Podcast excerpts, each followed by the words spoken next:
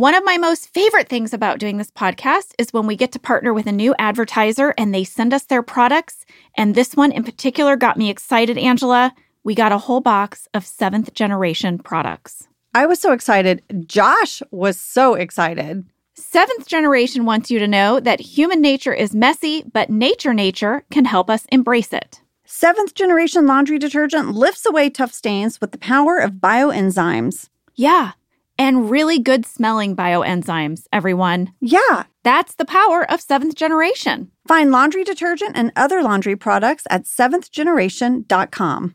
Your home is your creative canvas. It can be an expression of your unique style, and only Wayfair has everything you need to bring that vision to life.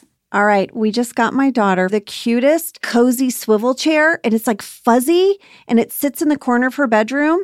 And I love it. Well, Wayfair makes it easy with fast and free shipping, even on big stuff like your fluffy chair, Ange. They'll even help you set it up. Every style is welcome in the Wayborhood. Visit wayfair.com or get the Wayfair mobile app. That's W A Y F A I R dot com. Wayfair, every style, every home. I'm Jenna Fischer. And I'm Angela Kinsey. We were on The Office together. And we're best friends. And now we're doing the Ultimate Office Rewatch podcast just for you. Each week, we will break down an episode of The Office and give exclusive behind the scenes stories that only two people who were there can tell you. We're the Office Ladies. Hi, everyone. Good morning. All right, we're still saying goodbye to Michael. I know. It's Goodbye Michael Part 2. This is the real deal goodbye. This is the This is tearjerker. Yeah. We had the funny last week, and now we're going to get into a lot of crying. Oh, man. Once again, season 7, episode 22, written by Greg Daniels and directed by Paul Feig. You know, last week we didn't do a summary. No summary needed. No, It's goodbye, Michael. I'm not summing anything up again. That's right. I'm sticking with this. and this week we are back again with Greg for the second part.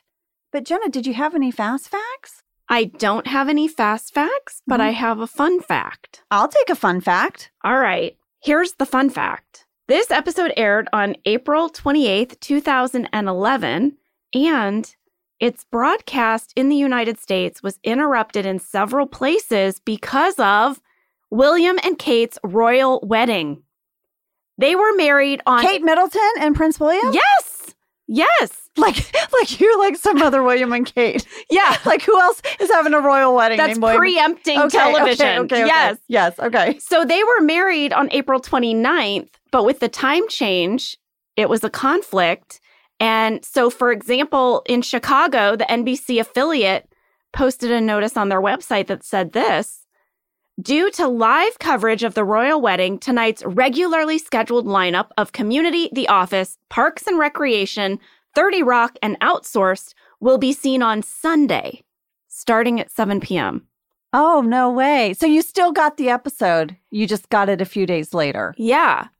I feel like I would be so mad if I was in Chicago. It's Goodbye Michael, Yeah, that's a one of your like favorite shows, and then everybody else got to see it on Thursday and you have to wait till Sunday. Yeah, and this was also before you could just go online and see like little clips of the wedding. I know. Like maybe you don't have to watch the whole shebang. well, we learned that now. Yeah, Now we just watch the clips. yeah. Although I did watch their wedding. You watched the wedding instead of our show? No, I got to watch both. Do you have a little side by side setup? no, You're watching William and Kate, no, no, no, no. watching Michael check names off his list. No, I got to watch both. I got to sit and have my moment with both. But you know, I mean, I love a wedding. I'll watch any wedding. Invite me to your wedding. I love weddings. People do invite us to their weddings. I I, know. know. this is going to be our retirement, Angela. Is It's going to popping up weddings. at people's weddings. Well, I have a fun fact. What's your fun fact? I've got some awesome Office Ladies news. Mm-hmm. Are you ready for it? I know it. Tell them. Next week on Office Ladies, we have Steve Carell. Yes. He's going to be in the studio with us. It is such an amazing interview. We had so much fun talking to him. I can't wait for you guys to hear it. We've had a really exciting 2023 so far. Big episodes, big guests, Yes. new studio, Very spicy stuff, guys. spicy. I don't know. We're shaking it up. Shaking it up. shaking it up. Do you remember Shake and Bake? Did you ever shake and bake? Are you kidding? Is love- that still around? Could I shake and bake today if I wanted? I'd be so excited. I love a shake and bake. I'm going to look for it in the store. All right, listen, let's take a quick break and then we'll be back to break down the rest of Goodbye Michael with Greg Daniels. Get your tissues.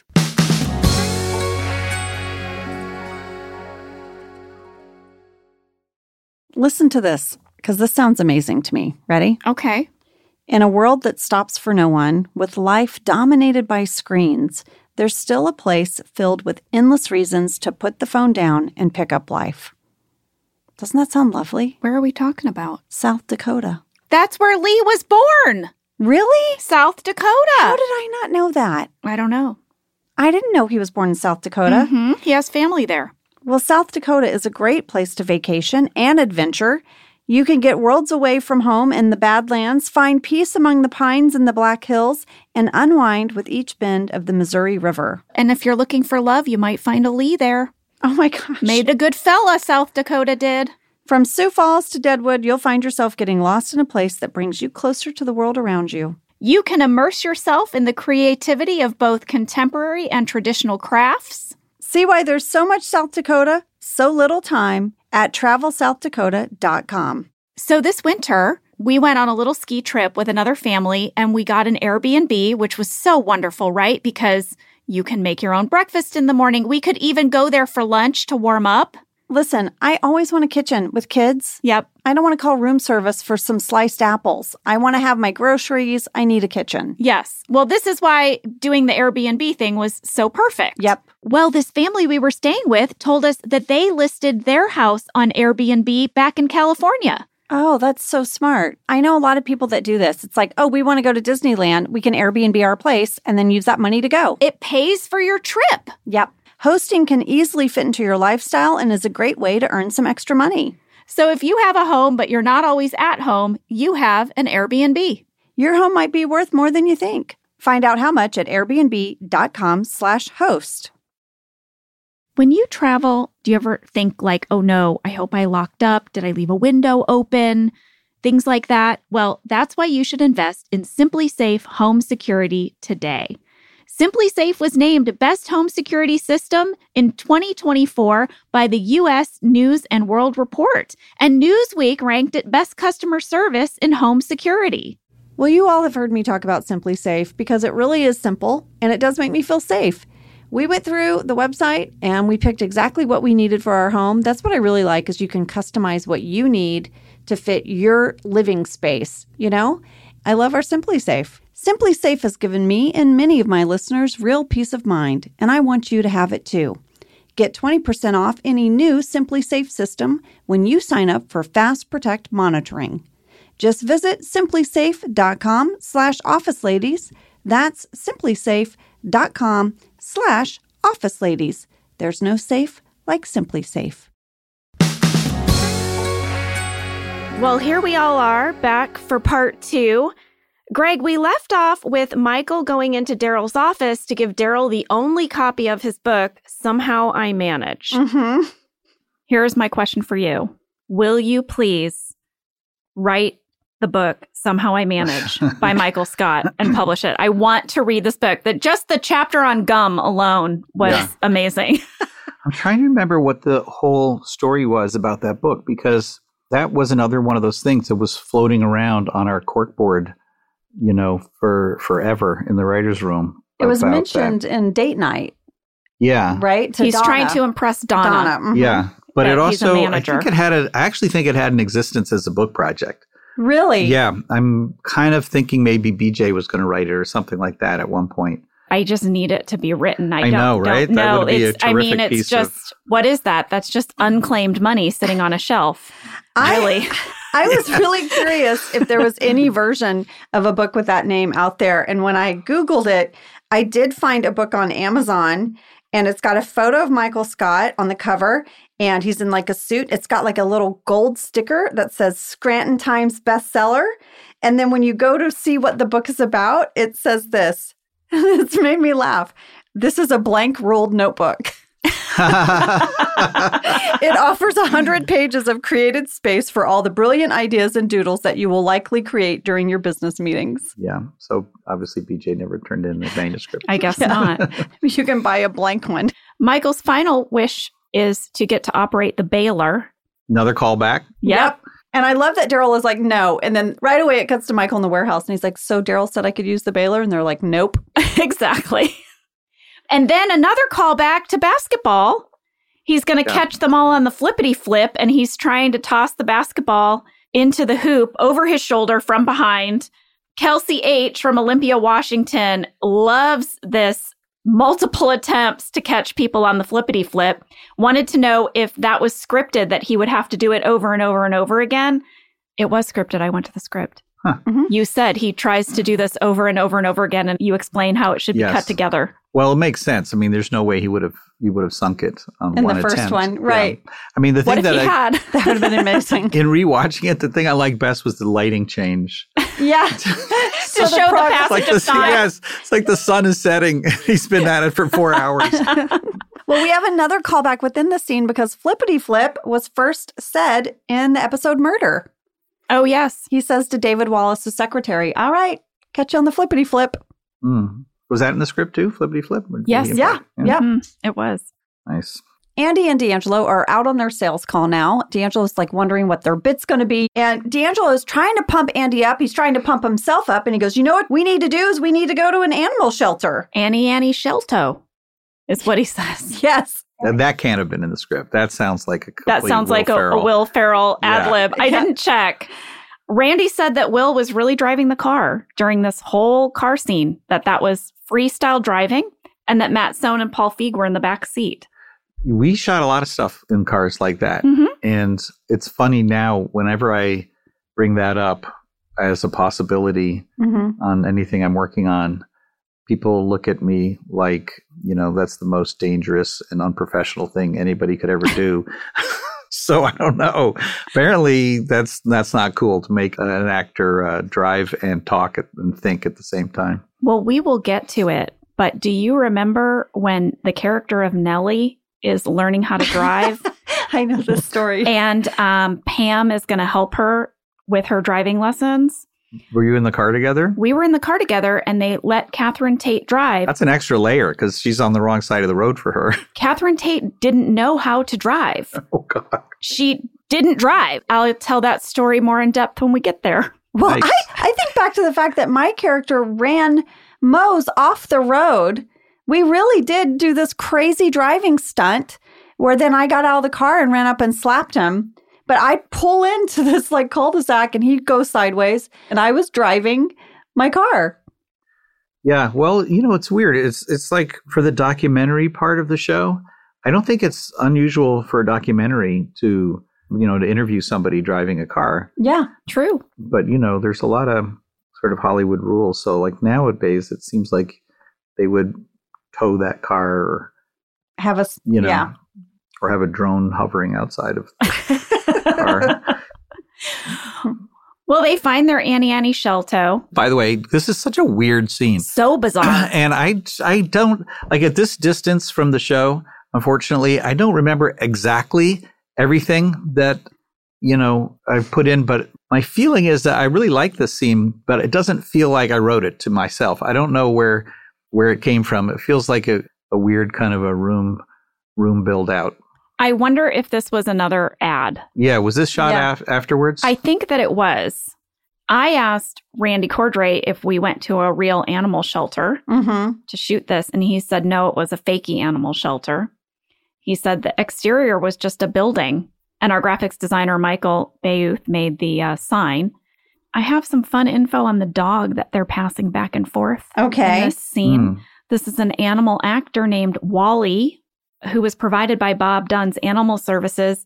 Randy sent me the invoice for Wally's work on the show. How much? Wow. Wally cool. submitted an invoice for his time. What did Wally make this day? The total was $1,713. I found this invoice fascinating. Does he, it say that uh, it was like stunt work? Because Uh, yes. Does he have a per diem? Here's the thing he gets a prep day. Mm. So he charged us The dog cost $225 for the prep day, and the trainer was $344. Hmm. Then he charged us for a shoot day, and a trainer for a shoot day charged us for transportation. Cost us $200 to transport him. took a car, took a very justified. nice, nice car. But my favorite was this little tidbit. We also had to pay for a backup dog. His name was Amos. Oh, So That Amos came along, didn't get to work. And that's how you got to that total. That's another spin-off I want to see. Just the jealous Amos Wally relationship. it's playing out behind the scenes. Well, there's a very important piece of information that comes out of the scene, which is we find out how D'Angelo was hired. Yeah. He basically was hired because he stopped someone from taking Joe's dog. Wow. That's Wow. how he became manager of a paper company. Well, the arc with Will Ferrell was so terrific and, you know, so useful and, and everything for the show to have this exciting guest star come in.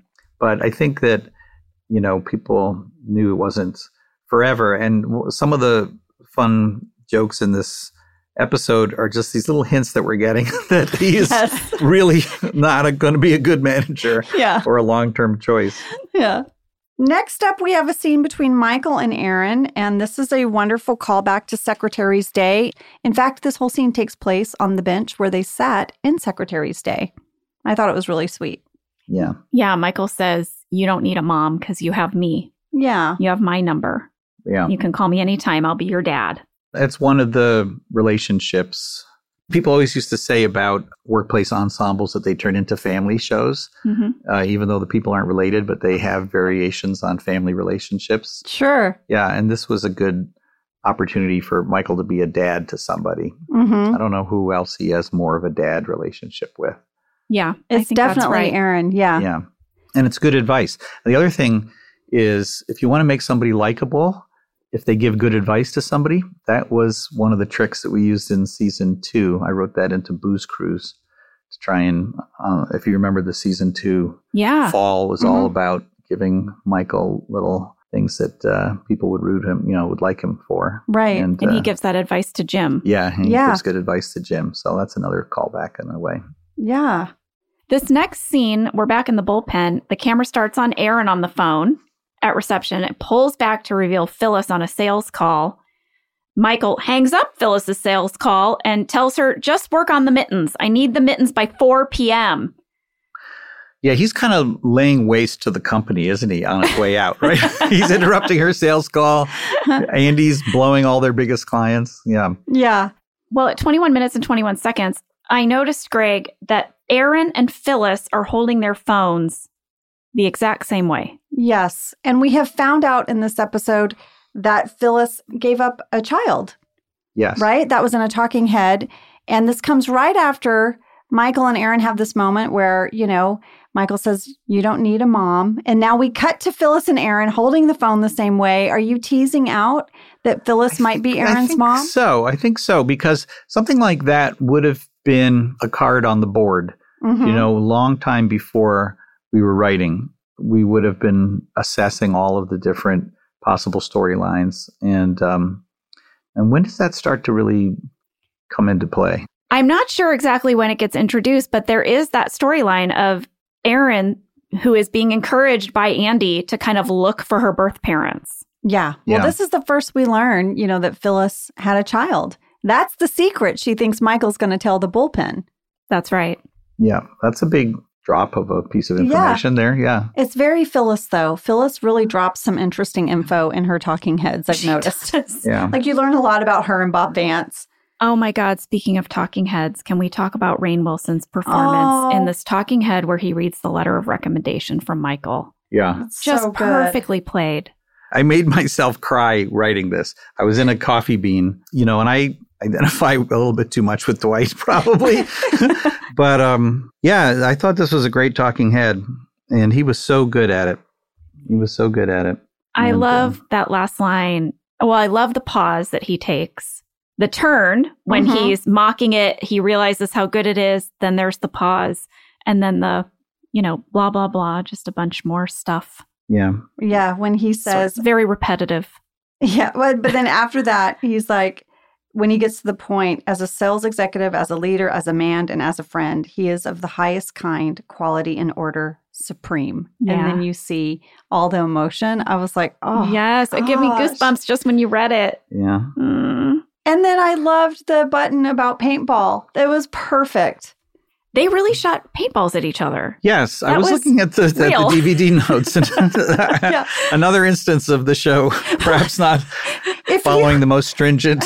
if you go to 23 minutes and nine seconds when they're shooting paintballs at each other, there's a moment where Rainn, as Dwight is running away from Steve, and, and Steve shoots a paintball, and it, I think it hits him kind of like on his butt, and you hear Rainn go, ow! And Yeah, it's so I heard it. honest. I heard it. yeah, I might be making this up, but I think they maybe undercranked the pressure just a little bit on the paintball guns so that Yeah. it wasn't uh, as Make it a little safer. And they had all the padded suits on too, yeah, and which helped. padding, yeah. But they're very close to one another. I another. know. Yeah. Like I'm, I, aren't- I, I sort of always imagined I've never played, but that paintball has more distance. You're supposed to be further away. This was also a callback to Dwight's Secret Santa gift from season two. That's right. But he also shot paintball earlier in the show, right? He has. Yes. Yeah. Yes. Many It's times. totally, yeah, it's been established. Well, Michael is going to smile. He can cross another name off his list. And Greg, I thought it was really interesting how Michael, the whole episode has to keep looking at the time. He's checking the time. You know, Yeah. we've established Got to this, make his plane. yeah, this four o'clock time. And um, it made me anxious a little bit as I watched it because I, I was so aware that we were coming to a close. And Yeah. was that just you being No, that's brilliant? intentional. Yeah. But I mean, there's also a writing principle called the ticking clock, hmm which uh, often you you need to add to a story Mhm. because there's not enough tension, but it's not always cutting to a ticking clock. so Yeah. some- sometimes it's you know disguised a little better. Yeah. But the, you know, the Michael Dwight relationship was such a big part of the show. So Dwight actually has, I think, a bunch of moments with Michael to say goodbye on this episode. And this was the big one that kind of extends to maybe a multi-arc thing of him wanting to take over the, you Mhm. know, the the office and and not getting it. But the paintball was more of like their relationship was always to me like Dwight was always like 15 years old and Michael was 9 years old in terms of what their personalities were like. Mhm. And just if you think about how two boys at 15 and 9 would have dealt with an emotional goodbye, Yeah. like a last paintball game Yes. would be the, the perfect thing. yeah. You mentioned that tension of like not knowing who's going to be the next boss and Dwight wanting to be the next boss. And I remember that happening in real life, in real time to all of us on the set. There was no new person cast at this time. Like when we were shooting this episode, it wasn't like you had made an announcement and you're like, okay, so here's the thing. We are going to bring in this person to be the next boss, or this character is going to be promoted. So I felt like even in real life, there was this little bit of the sense of like, no, really, what happens when Steve leaves?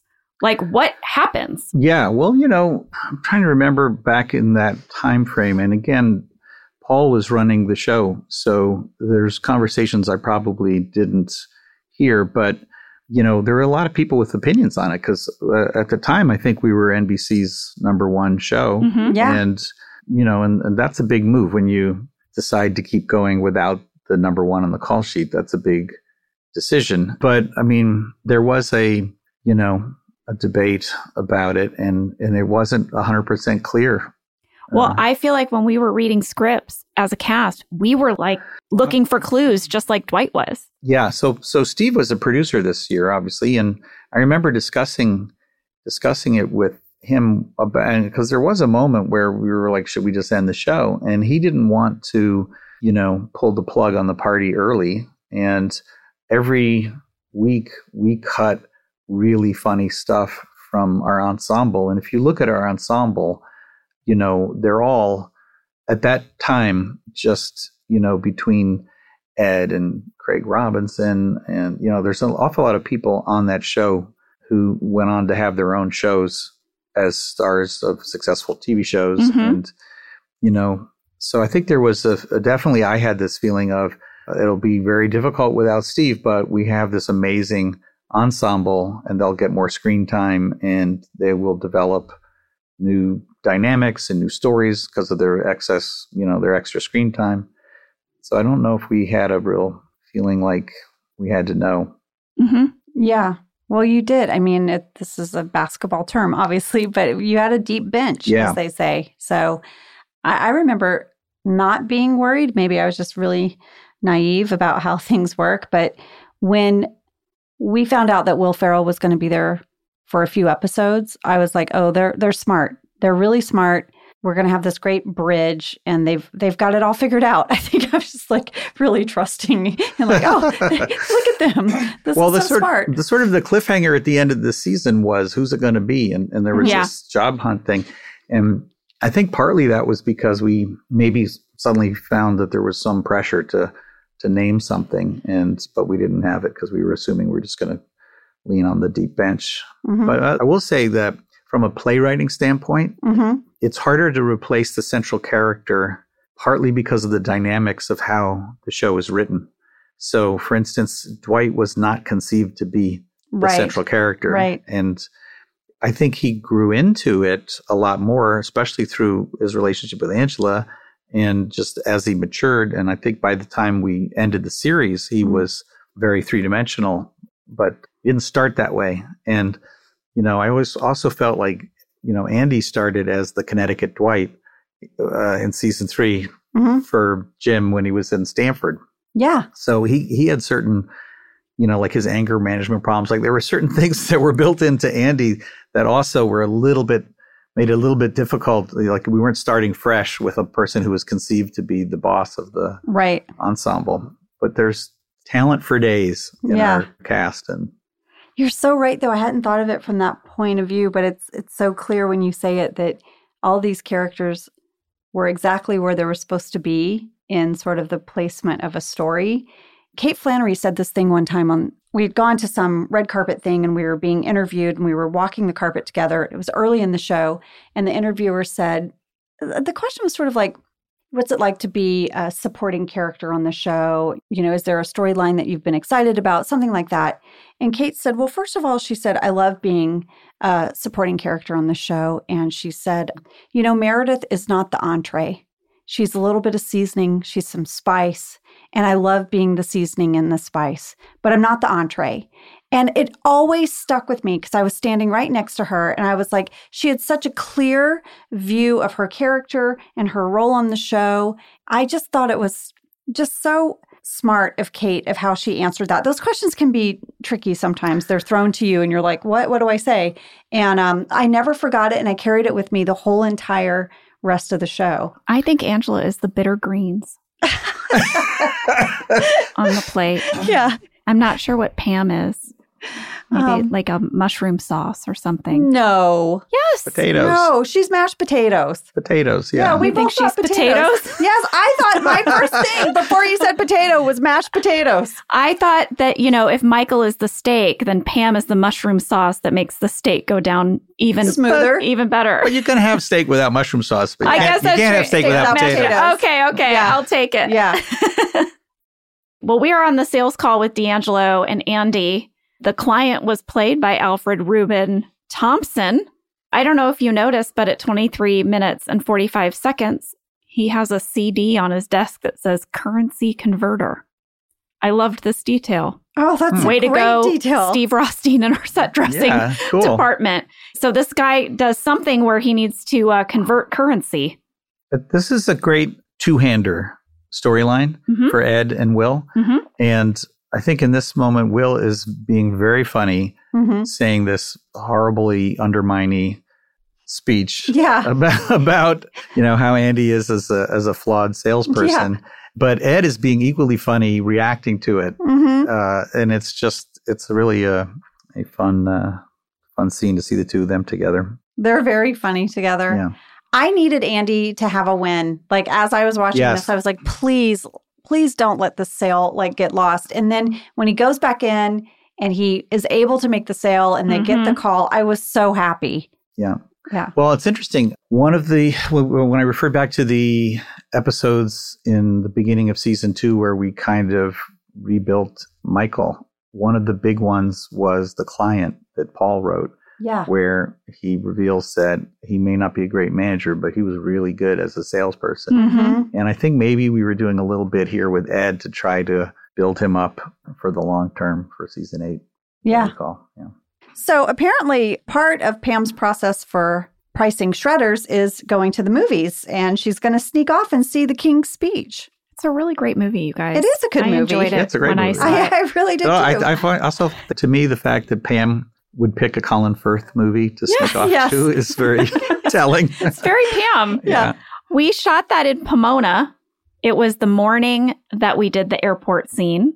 So while they were sort of setting up the airport and building out that set, we sneaked away and we shot on this street. You can see they did their best to frame out the word Pomona on the big sign above the movie theater, but you uh-huh. can, if you know that's what it says, that you can still kind of see it.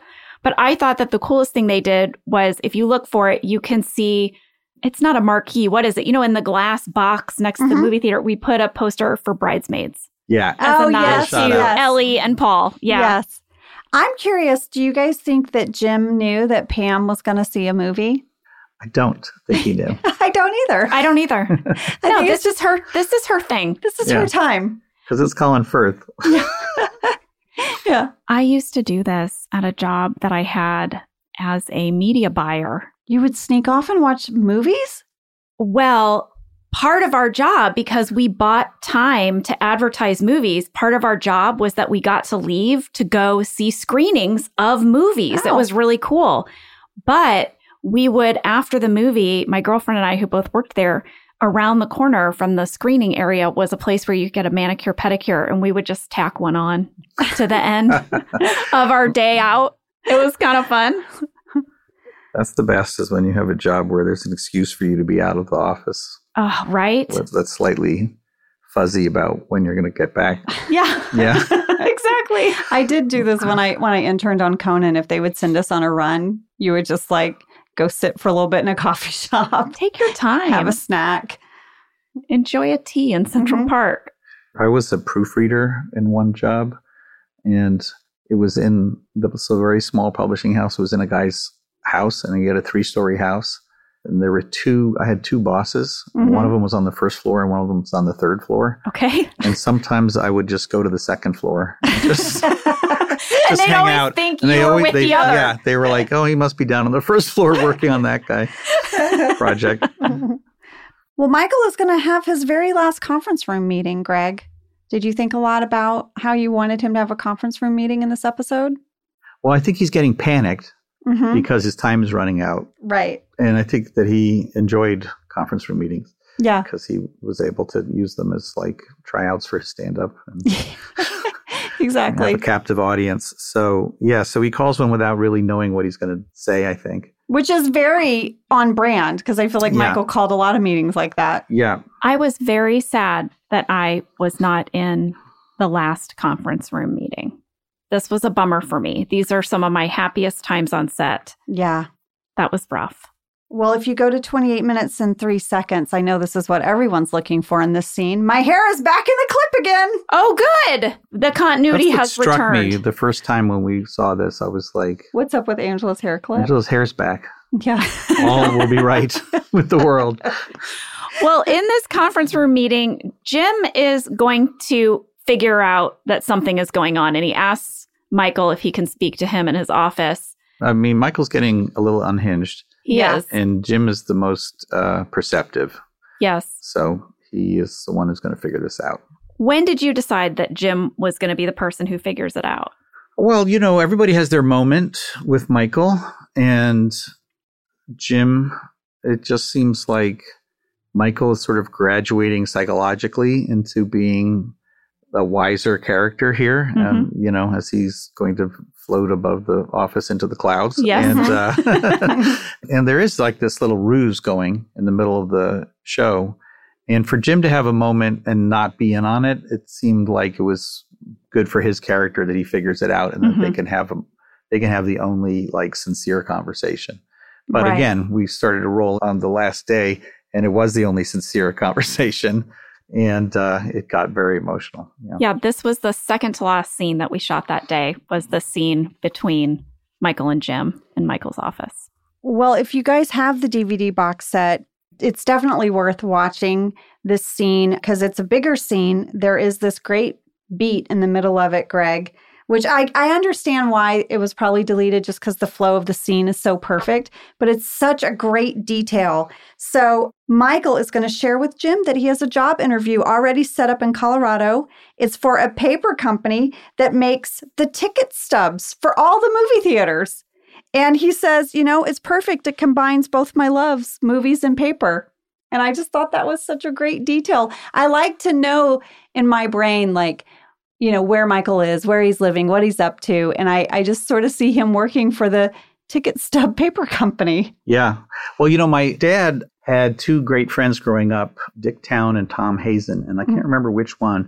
But One of them had a family paper company and they transitioned into, into tickets and that saved a lot of small, or at least it, it really helped small that, paper companies. That small paper company because it was a very high tech form of paper. It had all these embossed, mm-hmm. you know, things in it and everything. I was probably on somebody's phone now, so it's probably it was only a temporary reprieve. But I remember being told that around that time, and it did seem like a great job for Michael because it was paper, but it was a little show busy form of paper, you know. Um, but the thing about that scene is when it got so sort of real and John was saying stuff to the actor Steve Carell about how he felt about working with him for seven years. Yeah, it, it, it started to really spread, and you could you were like, God, this this can't be an eight minute scene. Yeah. Know? So we we were throwing lines out, you know, in the editing room. It yeah. was just it was just down to the the sort of the nub version of it, but it was it came out well, I think, and it was emotional to watch them. It was emotional to rewatch when, you know, Jim says, but we clearly just saw John in the moment saying when he said, You're the best boss I've ever had. I was just like, forget it. Mm-hmm. Yeah. I'm yeah. I'm a mess. Right. George Clooney and Leatherheads didn't compare. we had a fan catch from Juliana R in Atlanta, Georgia, who said, I have a fan catch. Michael forgot his voice recorder in his desk on the last oh, day. Oh, yeah. You know, in that scene, he gets out his voice recorder because he has a, a t-shirt idea, goodbye oh, yeah, stink. Yeah, yeah, mm-hmm. And then yeah. he puts it back in the drawer. And he left without it. Yes. Justin A from Buffalo, New York noticed this as well and wanted to know, was this an intentional joke? Because they both really enjoyed it. They both enjoyed the fact that he forgot to bring yes, it. Yes, yes. That he left yes. his he walks out without his voice recorder with all his good ideas on it. Yeah. Oh goodness. I, I don't think that was intentional, but I'm glad that they're perceiving it as a as a joke. Own it. Yeah. I, li- I like the idea that it's a wonderful leave behind for the next boss. Right. have a, yes. a drawer full of amazing ideas. like that T-shirt. Yeah. I love that. I mean, that was a running thing for Michael as a character. Is that he would sometimes interrupt himself to mm-hmm. to have a great idea that we're always terrible. Do you do that as a writer? Are you ever somewhere or at dinner? Do you have a place where you put observations or ideas? Do you have a writer's notebook? I have scraps because I'm I don't ever have the special writer's notebook with me. Of course. So, mm-hmm. but I do have a box mm-hmm. uh, in my house, and I'll tear you know I'll throw in the the napkin or the back of the envelope. Yeah. And I'll throw it into the box. And then so then you sit down, you have to write a new script or come up with a new character. Do you open the box and it's like you you look for the magical scrap yeah, that's going to be the much seed. pawed over yeah. scraps. They're down to like really useless scraps at this point. I've used everything I possibly can. well, why don't we take a break because when we come back, it's Michael's last bullpen scene ever. We'll be back.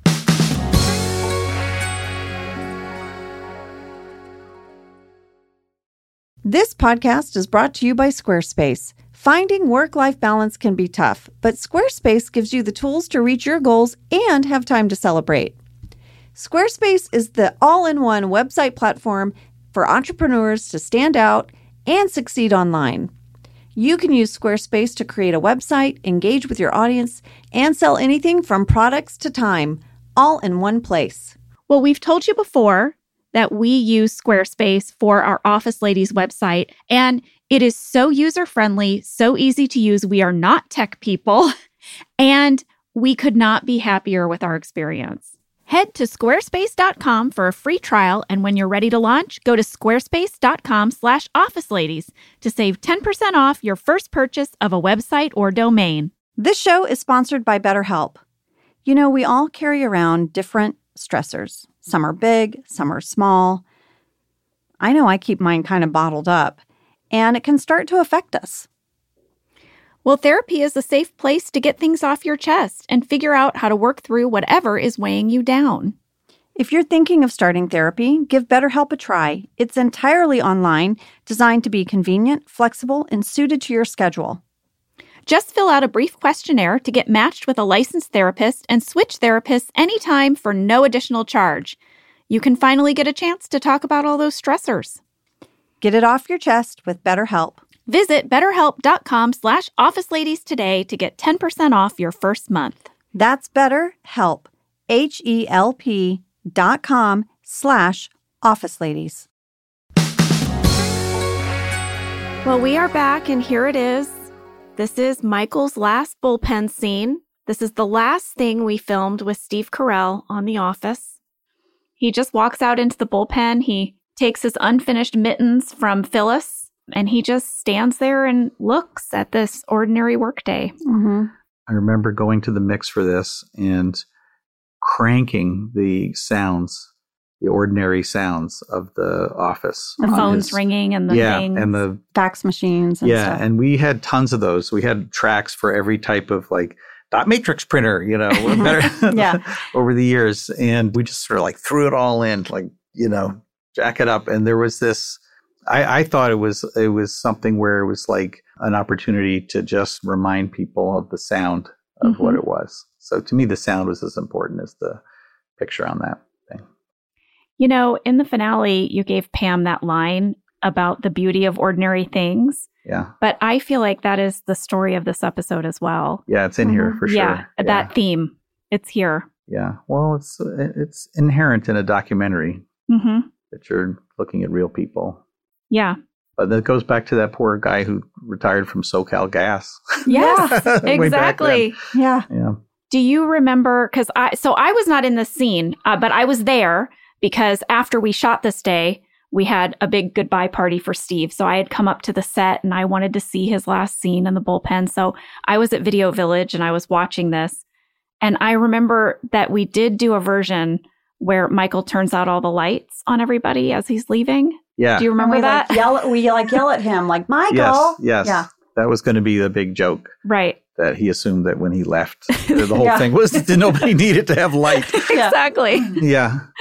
I think that was hard too because there are windows. I don't think it was as like I know we shot it Yeah. Mhm. and and I remember it. I think we had some problems with it from an emotional standpoint. Is like it, it was kind of negative uh, when Mhm. it was otherwise a very positive sort of beat. And but I also think it didn't execute enormously well because of the windows. Mhm. So it's like it didn't get really that dark. Mm-hmm. So you know, Yeah. Yeah. So there's a great moment at the end when Michael's watching everyone work and Jim clocks Michael. And Greg, you shared on the commentary that it wasn't scripted, but that the camera guys just caught the moment and that you loved it and it was so perfect. is that where Jim kind of gives him a little like you can go? Yeah, Yeah. you got this. Yeah. Yeah. like a little Mhm. head, like get out of here Yeah. kind of head nod. And Michael smiles and nods and then he walks out. Yeah. And we know he's going Yeah. to heaven, paradise with Holly. Mm-hmm. But there's also a little bit of like Michael's at the deathbed of his dad. I guess that's where Brent's getting this from because he's like, I release you. Yeah. Do you know what I mean? Yeah. Yeah. And he maybe needed that last little look from Jim, that last little nudge of like it's gonna be assurance. okay. Yeah. Yeah. Well, I remember Nancy Carell had come up and was watching this last scene as well Yeah. on the monitors. And that was really special. Mhm. And from a personal standpoint, I remember standing in the conference room. Michael's realtor? Why would she? would she Carol? Why Carol? Carol come back? wanted to be there. But uh, I remember being in the conference room and I was pregnant Mm. uh, when we shot this episode, and I had not told anyone except for Angela. And I remember just wrestling with whether or not I should tell Nancy or if I should get Steve aside because I did not know when I would see them again. And all Steve ever wanted was for me to have the family that I always wanted, you know? Yeah. So I just knew how excited he would be for me.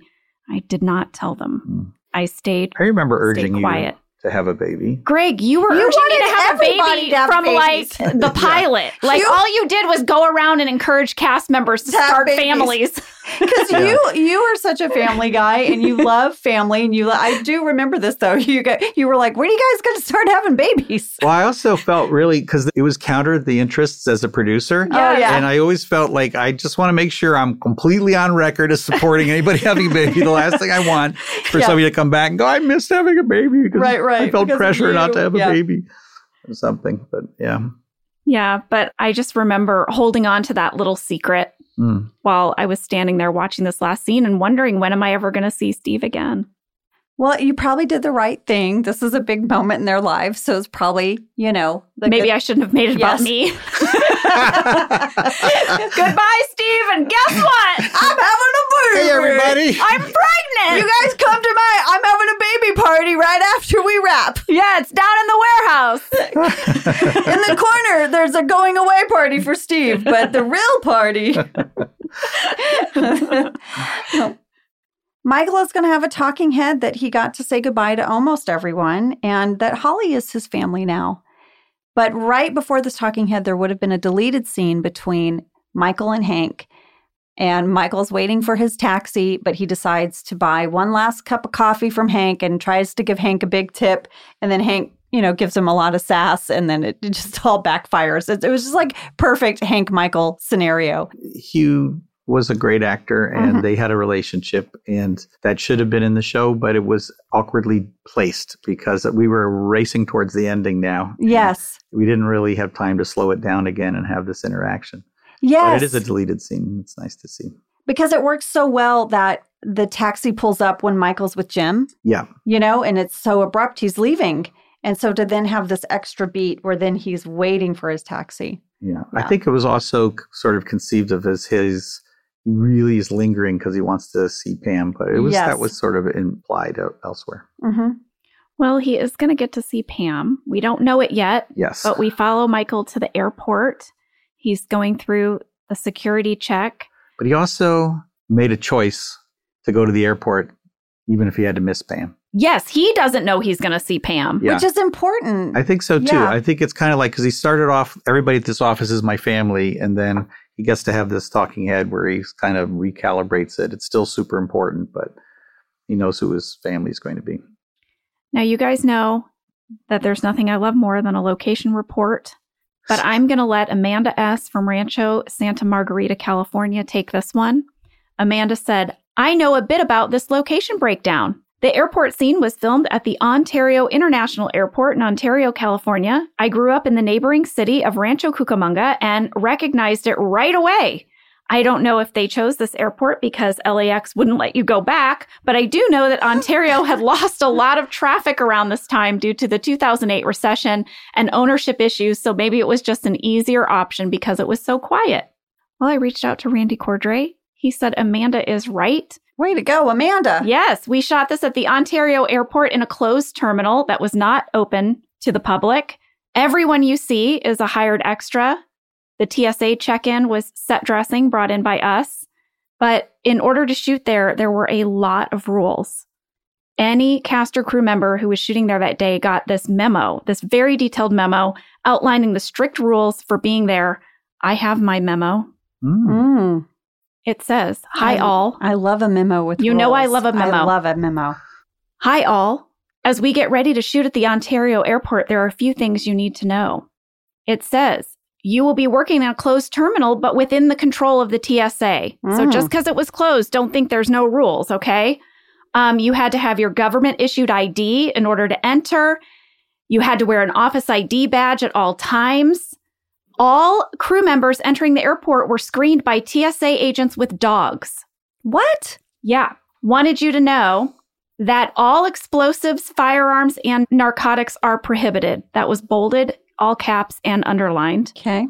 If you have handled pyrotechnics or firearms in the last 30 days, you need to let them know because that residue can live on your clothing Oh. for 30 days. And if a dog alerts, that you have any of these residues on you, you will be made to leave. Is that all? There's That more. will be happen to you? oh, it doesn't sound like you'll be arrested, but you're not going to get to be in the shoot In day. the deserted Mhm. terminal of Mhm. That's the right. Airport? Yeah. Once you're in the airport, bold, all caps, and underline, do not open any doors. If you open a door, you could be fined $11,000. What if you have to pee? Don't open the door. I don't know. You I cannot think it- open I a don't door. think stall doors are part of that. I meant like Exterior, doors. like a door to a bathroom. No, that would go Do you just into a pee out, bathroom. out in the world? Don't you go into an interior bathroom? I'm saying the door to go into the bathroom. Well, That's not they meant that. I don't included. They Okay. mean any doors. You can't just open a door and like Yeah. walk around outside and have a cigarette.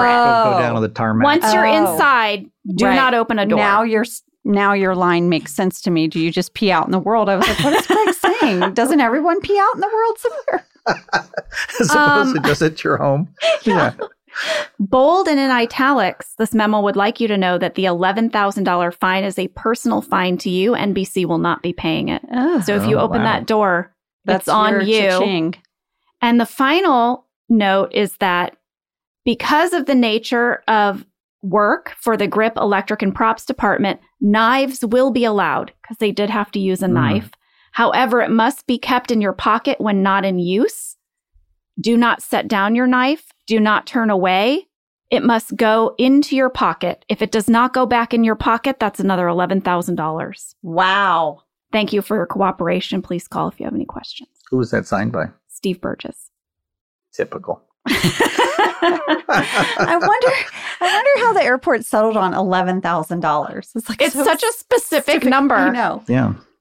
It's probably like 10,000 to one thing and then like someone gets a $1,000 cut. Why is that where my brain goes? I don't know. Someone's on the It's an side agent- hustle. Agency fee. Yeah, someone's Side like add hustle. a, add a mm-hmm. 1000 for the reps.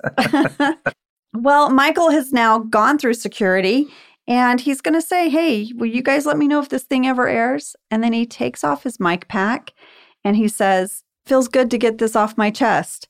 And that's where you see him mouth the words, That's what she said. Yes. Greg, you got one in the episode. Yeah, but it was a silent. Yeah. Yeah. I loved it though. You couldn't have Michael's last episode without that. Yeah, but it's almost like in a concert where the uh, performer goes to their chorus and then just points the mic at the crowd and they all They all sing they all sing, you Yeah. know, the chorus. It's like everybody knew what he was going to say, so Yeah. he didn't he didn't have to say it. People just shouted at the TV. Jenna, how was this scene for you? You go running up as Pam. I loved that I could see your pantyhose, your commitment to wearing pantyhose all these years on the show. We finally, Finally pays off. to see it. I refused to wear them. I never wore them. And you have your shoes in your hand. It's such a sweet moment. hmm Yeah. Well, a lot of people always mention how did Pam get through TSA without a ticket? You know, Yes. how did she get through? And I remember having that discussion on set. And we did actually shoot me. I remember there was this shot of me like running up and like pointing and like convincing them. And then somehow they're like letting me through. And they were like, that would never happen. So then we just had me sort of arrive there with my shoes in my hand and everything. There's a bunch of things that are a little like fudged there, I would Mhm. say. And I think Paul did a great job shooting it. I think it looks very real, hmm you know, and he had all this big time movie experience and he really used the extras well and it, it looks like a complete functioning airport. Totally. When you think about it, the, the security I mean, he walked right through security into a gate practically. Yeah. You know what I mean, it Yeah. was. I don't. I don't see a lot of security that are that close. But I mean, maybe you know, Yeah. maybe the Wilkes-Barre Airport or whatever is just like that. But um, I would just believe there was another security thing off to the left, and Pam didn't, Yes. didn't know until she got through security that he was ahead of her, so close. That's what I'm going to say. She doesn't just- have her, her shoes. She's like holding her shoes. she's holding, right? she's Yeah. gone through security Yeah. clearly. I just chose to be okay with it. Yeah, I just needed this goodbye so desperately. yeah. It didn't Yeah. matter to me. and me. it's so beautifully framed. It's so Yeah. visual and everything. Mhm. So yeah, I And think- it's silent, which is interesting because presumably Pam would have had her microphone on, even though Michael has taken in his the, off. in the movie theater. You think she came? She was in Oh. King's Speech. Oh, she must have clicked oh. off Oh. her mic because Yeah. she didn't want That's a anybody good to know. That's a good call. I like that. Yeah, we often talk about did our characters ever turn our mics off? Like when we went to the bathroom, when we turn off our mic, like we would as actors. yeah. As actors, if you went to the bathroom or you went to your trailer, you'd like click your mic off. Yeah. Well, in answer to your question about doing this scene, I've told this story before. This was not scripted. There was nothing for us to say. And so Paul Feig just told me to run up and tell Steve Carell goodbye. Jenna to Steve. Have you ever said what you actually said, or is that a mystery that you will?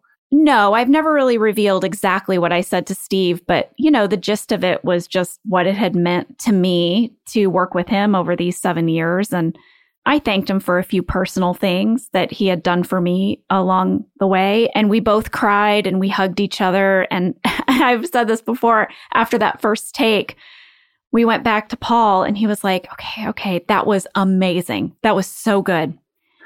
Could you do it a little faster? Because Because it was like it was like four minutes Right. of us just like told sobbing. Steve every and- thought Right. she'd ever Right, had. because there's no other, there's no other camera. It's a That's a oneer. oneer. Yeah. He's like, we're just need to tighten it up a little.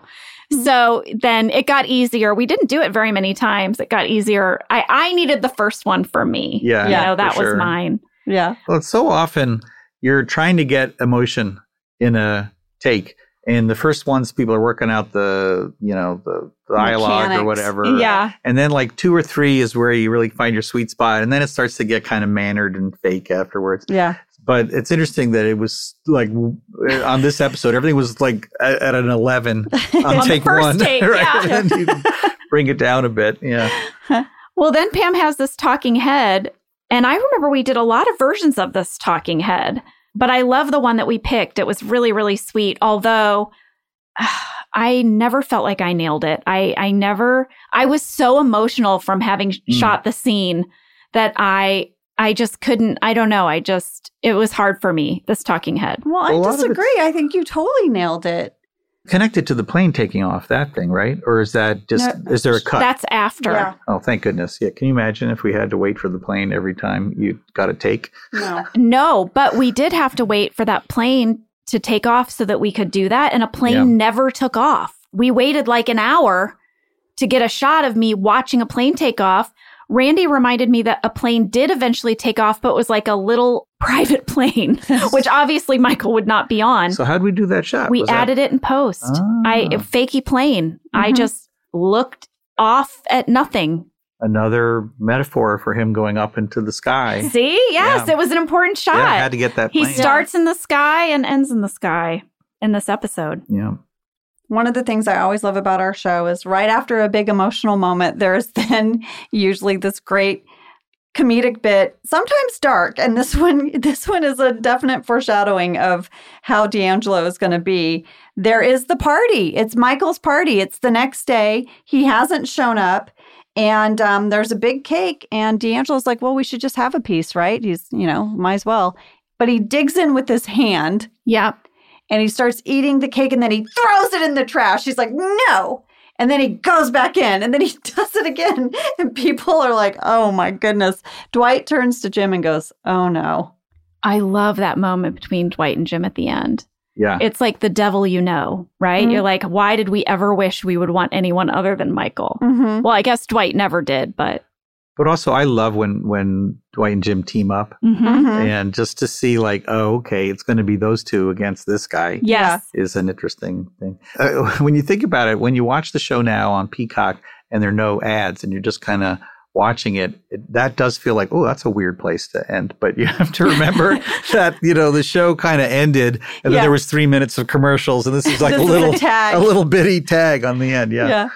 That's true because you used to have to write for those act breaks, yeah. and now it can be viewed without them.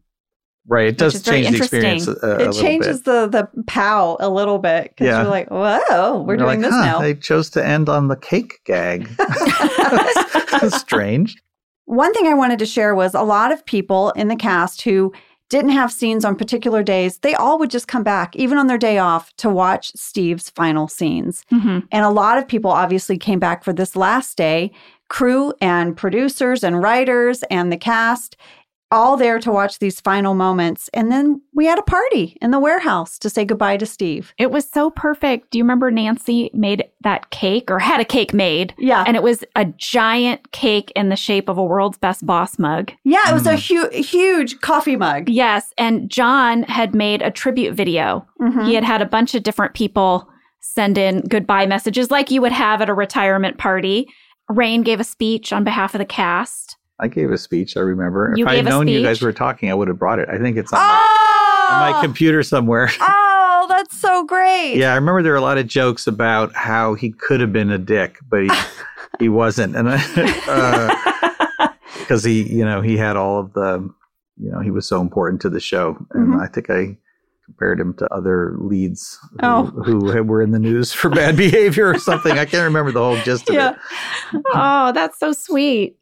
A big thing that happened, and this was Randy Cordray's idea, was that we retired his number on the call sheet. He was our number one.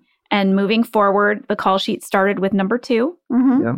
forever. So it didn't matter whoever we were going to hire to ever be maybe the boss in the future. They were not going to get to be number one. That belonged to Steve. And we made him a Dunder Mifflin hockey jersey with his number one on it, and the cast signed it. I remember Randy brought it around to all of us in our trailers, Mhm. and we all signed this. And when Nancy was on the podcast, she shared that they had framed that and Yeah. that's in Steve's office. Yeah. It was really sweet. Well, we are at the end of this episode. And before we wrap it up, I thought I would bring out my last bit of digital clutter. Woohoo! Woohoo! Digital clutter. Yes. At this time, I would do little vignette videos for NBC.com, Adventures with Angela, you guys, Mhm. around the set. And a lot of fans had written in and asked if I would do a goodbye video with Steve. And NBC.com gave me a flip camera. Do you remember those? Yeah. Mm-hmm. And I went and filmed it and I found it in my digital clutter. And I thought we should hear a little bit of this final goodbye with Steve. Hi, Office fans. It's Angela Kinsey. I'm in my trailer, and this is Steve's last week on our show. And um, we've all been pretty emotional this week um, as Michael Scott leaves Dunder Mifflin. And um, I have to say, there were some tears at our table read, and there were tears on set, and it's just been just sort of a very, you know, great week and we're happy and we're sad and we're all of it. And I just thought I would walk over to Steve's trailer now and maybe we could all say goodbye. Here we are at Steve's trailer. Steve? It's Angela. hey, are you, don't be afraid. Can I come in? Can we say goodbye? Okay. Not me personally, but you know, your fans. Okay, come on in. Okay. So I just wanted to come here on behalf of all the fans of Michael Scott and of yours. And uh, is there anything you want to say to the fans as you as your character departs the show? Uh, I do actually. I've I've made an enormous mistake, Oh no. and I think that I probably shouldn't be going. And uh, You're gonna have like zero job.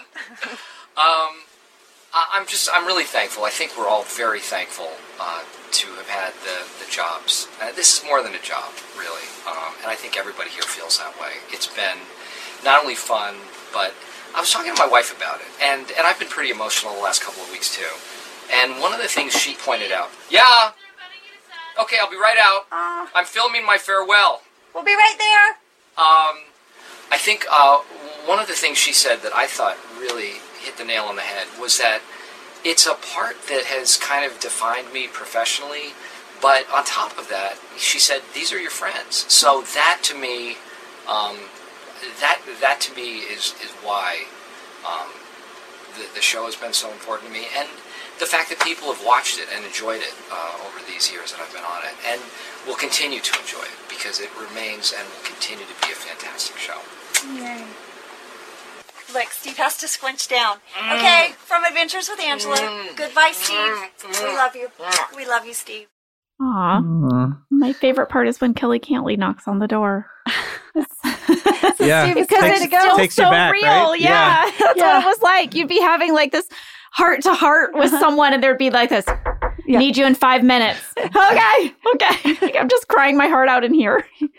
it does take you back. And it was such a, he's so right about how unique that show is in terms of the relationships of being, you know, seven years, nine years on the same lot with mm-hmm. the same crew and the same mm-hmm. actors and and I think also just the fact that it was a mockumentary and we had so much time on set with each other as yeah. opposed to you know waiting for lighting and stuff. It was just a it's a very unusual experience.